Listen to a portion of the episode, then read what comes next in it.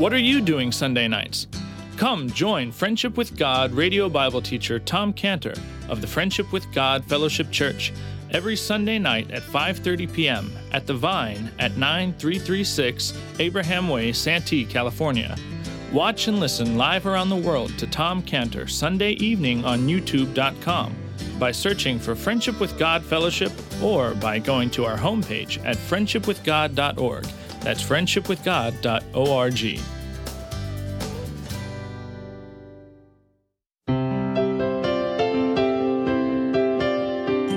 Welcome to Friendship with God with our Bible teacher Tom Cantor. Today's message and previous messages can be listened to or downloaded for free at friendshipwithgod.org.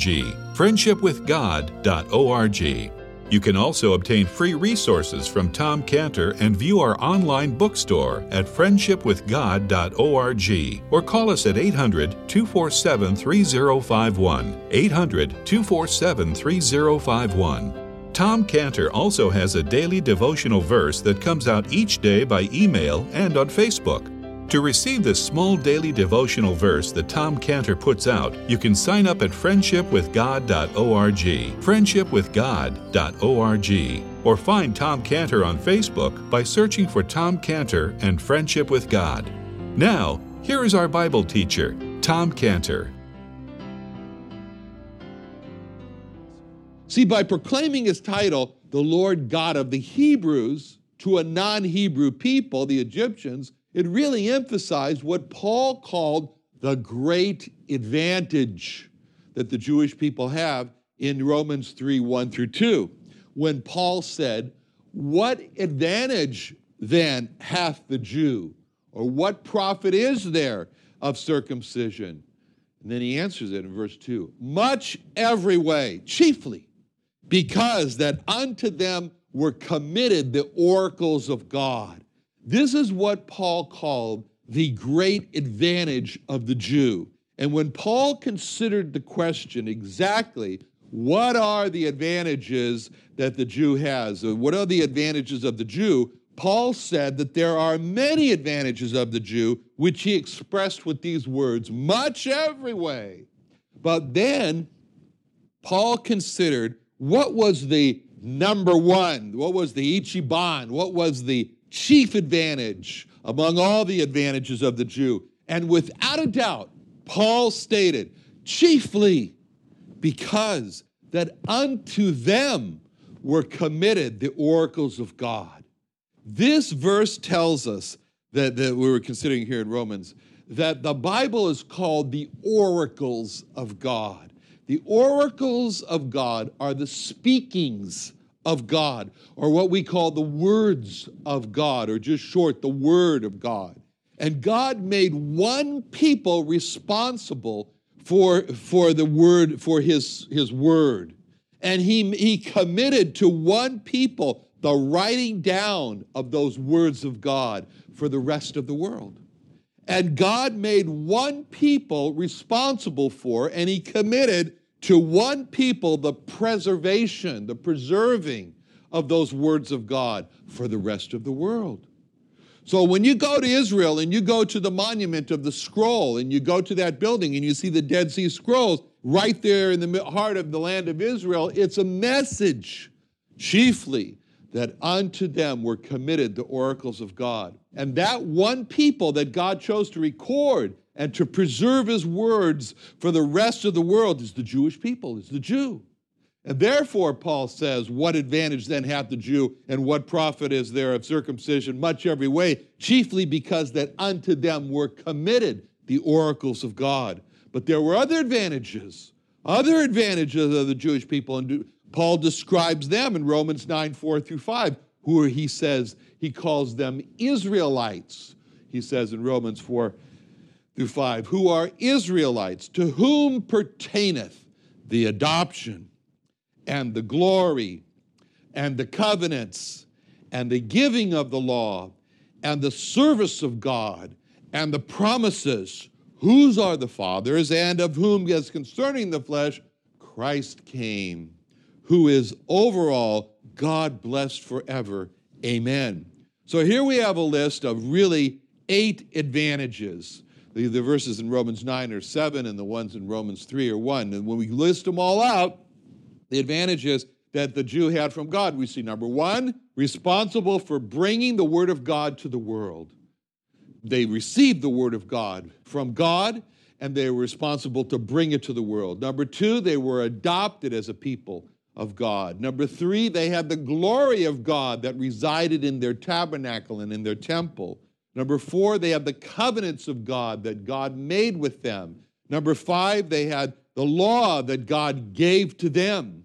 Number six, the service of God in their tabernacle and in their temple. Number seven, the promises made that God made with them. And number eight, that through them or to them first, the Messiah came for the world, the Lord Jesus Christ. That's the great impact of Isaiah 9 6, where it says, For unto us a child is born, unto us a son is given. God came first to, in the person of the Lord Jesus Christ, the Messiah, to the Jewish people. Great advantages, but all those advantages, they centered in one person, their Messiah, the Lord Jesus Christ. So that all those advantages brought the greatest benefit to those individual Jews who received the Lord Jesus Christ. And by the same token, all of those advantages that brought the greatest loss to those individual Jews who rejected the Lord Jesus Christ because it all centered and centers around him. That's why the fact that the majority of the Jewish people have rejected the Lord Jesus Christ. It's the greatest scandal in the universe. But the rejection of the majority does not change the fact that the Jewish people were greatly advantaged or privileged compared to other people. And that's what's being expressed by God.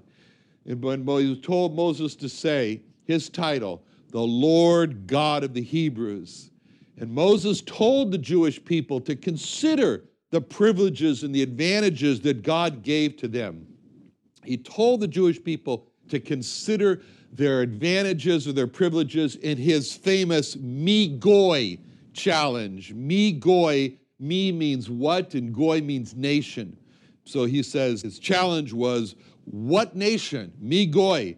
In Deuteronomy 4 7 through 8, when he says, For what nation or me goy is there so great who have God so nigh unto them as the Lord our God is in all things that we call upon him for. And what nation or me goy is there so great that have statutes and judgments so righteous as all this law which I set before you this day? King David also, he had his own me goy challenge for the Jewish people to consider. In 2 Samuel 7 23 through 24, David said this, and what one nation or me goy in the earth is like the people, even like Israel, whom God went to redeem for a people to himself and to make him a name and to do for you great things and terrible for thy land before thy people, which thou redeemest to thee from Egypt, from the nations and their gods. And for thou hast confirmed to thyself thy people Israel to be a people unto thee forever. And thou, Lord, art become their God, art become their God. And he tells Moses to tell Pharaoh, the Lord God of the Hebrews, God became their God. And when God proclaimed himself to be the Lord God of the Hebrews, he was revealing that he had become their God. He had become their God to take care of the Hebrews. By calling himself the Lord God of the Hebrews, God was committing himself to provide for the needs of the Hebrews.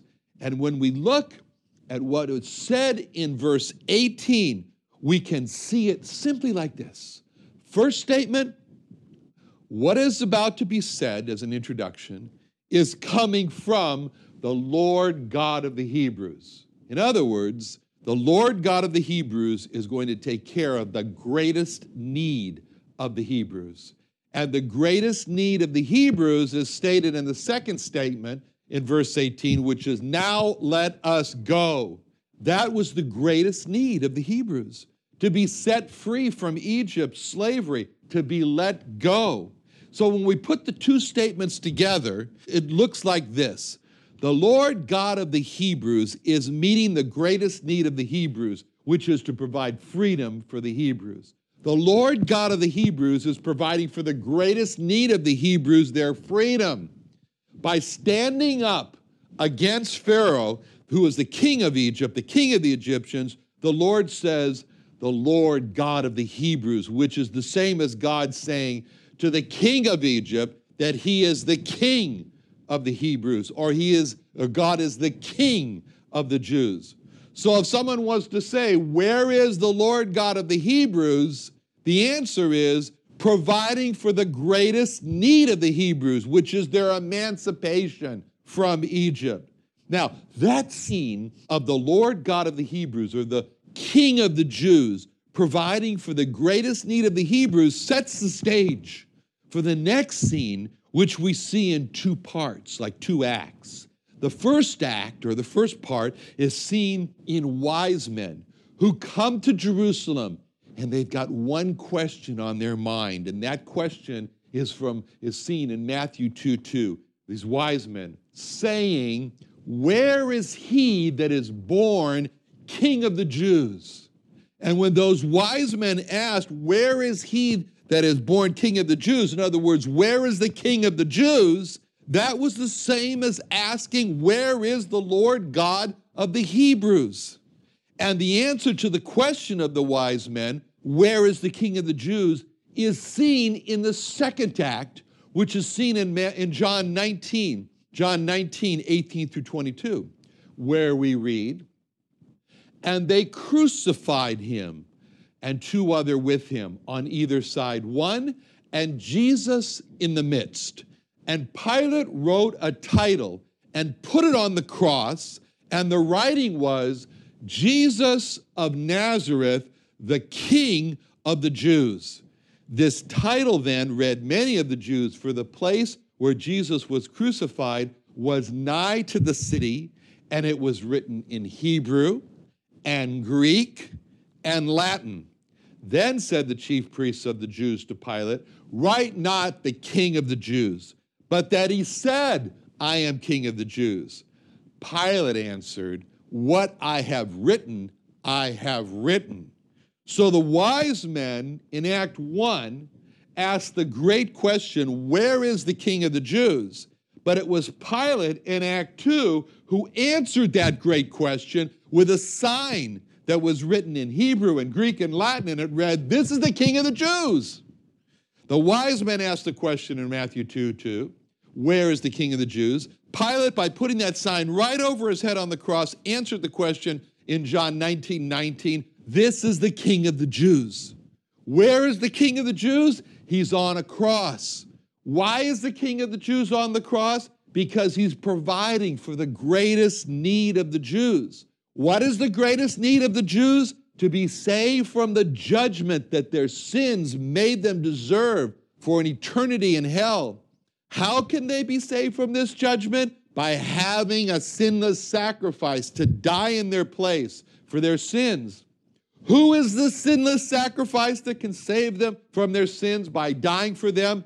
Jesus of Nazareth, the King of the Jews. So the question of the wise men in Matthew 2 2, where is the King of the Jews? The answer of Pilate, John 19 19. Pilate wrote a title and put it on the cross, and the title was Jesus of Nazareth, the King of the Jews. Where is the Lord God of the Hebrews? In Egypt, meeting the greatest need of the Jews to emancipate them from Egypt. Where is the King of the Jews? On a cross, meeting the greatest need of the Jews, dying for their sins. And the Jews said to God, No. In essence, the Jews said to God, No, our greatest need is to be free from Rome. We want a lion of the king to defeat Rome for us. And God said to the Jews, No, your greatest need is atonement for your sins. I'm not sending you now a lion for your king. I'm sending you a lamb for your king to die for your sins. And the Jews said to God, Where is our king? And the Jews looked to God to be their king. And the Jews said, anyone but Jesus, not Jesus to be our king. And God says to the Jews, You are looking for me? Look on the cross. I'm up here on the cross under the sign that says the King of the Jews. And we can imagine that from the cross, the Lord Jesus Christ was saying the words of Isaiah 45 22 when the Jews would say, Where is our king? Where is our king? And from Isaiah 45 22, we can imagine the Lord Jesus Christ from the cross saying, Look unto me and be saved, all ye ends of the earth, for I am God and there is none else. And the Jews said, Who's that on the cross? And the Lord Jesus Christ says, I am God and your king who has become a man to die for your sins. I am God, there is none else. Look unto me and be ye saved. And when the Jewish people had been bitten by those poisonous snakes in the wilderness during Moses' time, and then what happened for their remedy? God told Moses to make a brass snake and that everyone, God promised that everyone who looked up to that snake and believed that they would be healed, because God said they would be healed if they looked to the snake, they were healed. And just as Moses lifted up that brass snake in the wilderness and the people followed God's instructions, and the people believed that by looking they would be saved from the fatal venom. So, any Jew who looked at the Lord Jesus Christ on the cross and believed that he was God, who had become a man to die for their sins, and put his trust in him as their king, he was saved from the fatal venom of their own personal sin. Just as God had become the Lord God of the Hebrews, had become their God to save the Jews from Egypt, so God became Jesus of Nazareth, the King of the Jews, to save the Jews from their sins by dying for them on the cross. Now, we come now in verse 18. And so after Pharaoh, the king of the Egypt, the king of the Egyptians, is to hear that God has proclaimed himself to be uh, the Lord God of the Hebrews or the God or the king of the Jews. Then Moses was to tell Pharaoh that the Lord God of the Hebrews has met with us. What a tremendous statement. God has met with us. That was what he was to say. God has met with us. That, their message was God met with us, and he says to you, Let us go. All their authority, Moses and the elders, came by the fact that they said, God met with us. What is tremendous is that God has made it possible for us to meet with Him. And just as the Jewish people had one place where they met with God, and that place was the place that God chose later on in this, their history goes on, and it says in, in uh, Exodus 25 8, and let them make me a sanctuary that I may dwell among them. In the same chapter, in verse 22 of Exodus 25, it says, And there I will meet with thee, and I will commune with thee from above the mercy seat, from between the two cherubim which are upon the ark of the testimony.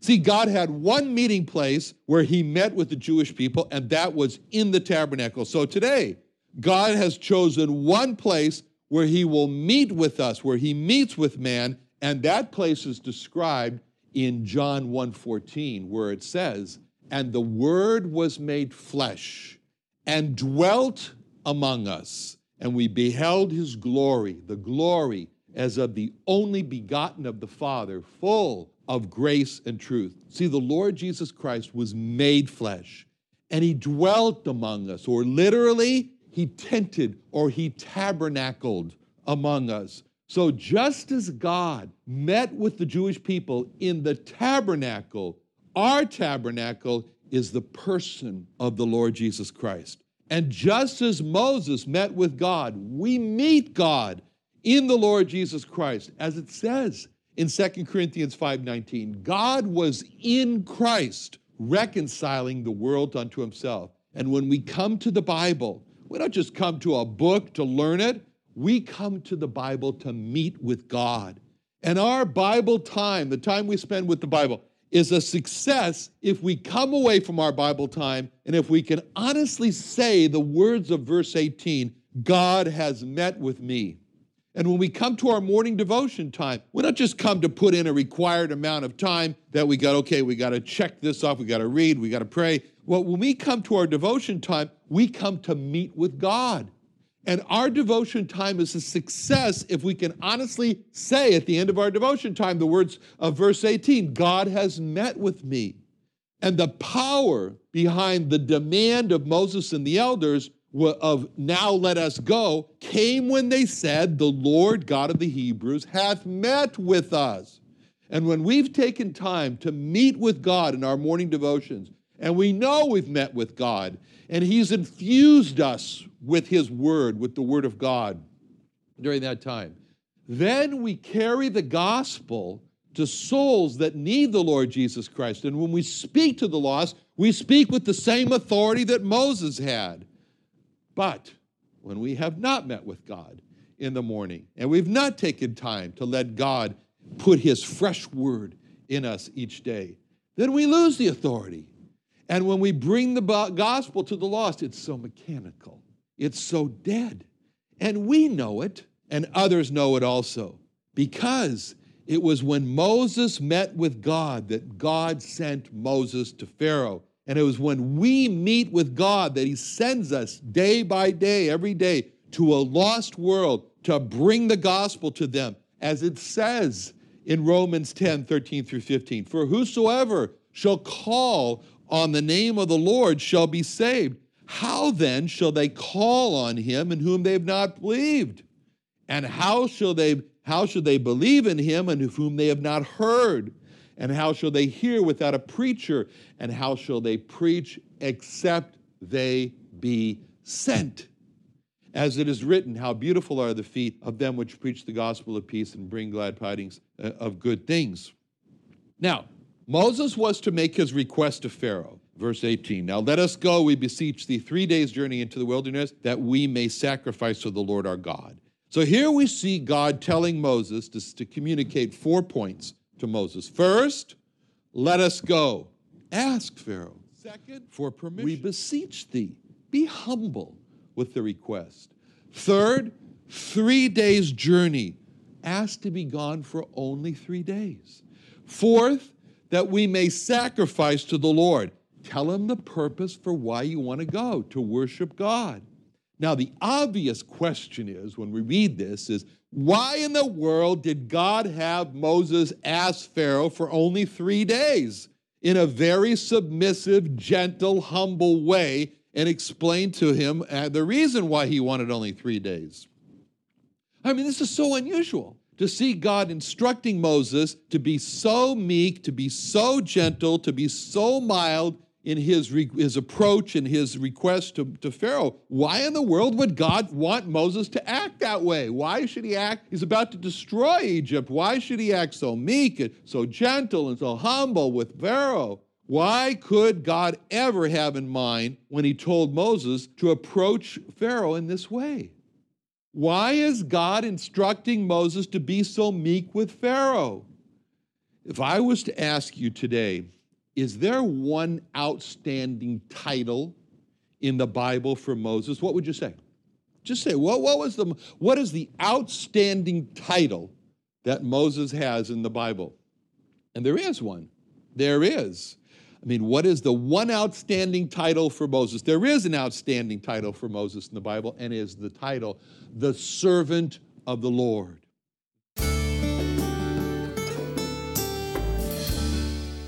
Another wonderful day studying the Bible with our Bible teacher Tom Cantor here on Friendship with God. Don't forget that today's message and previous messages can be listened to and downloaded for free at friendshipwithgod.org. Friendshipwithgod.org.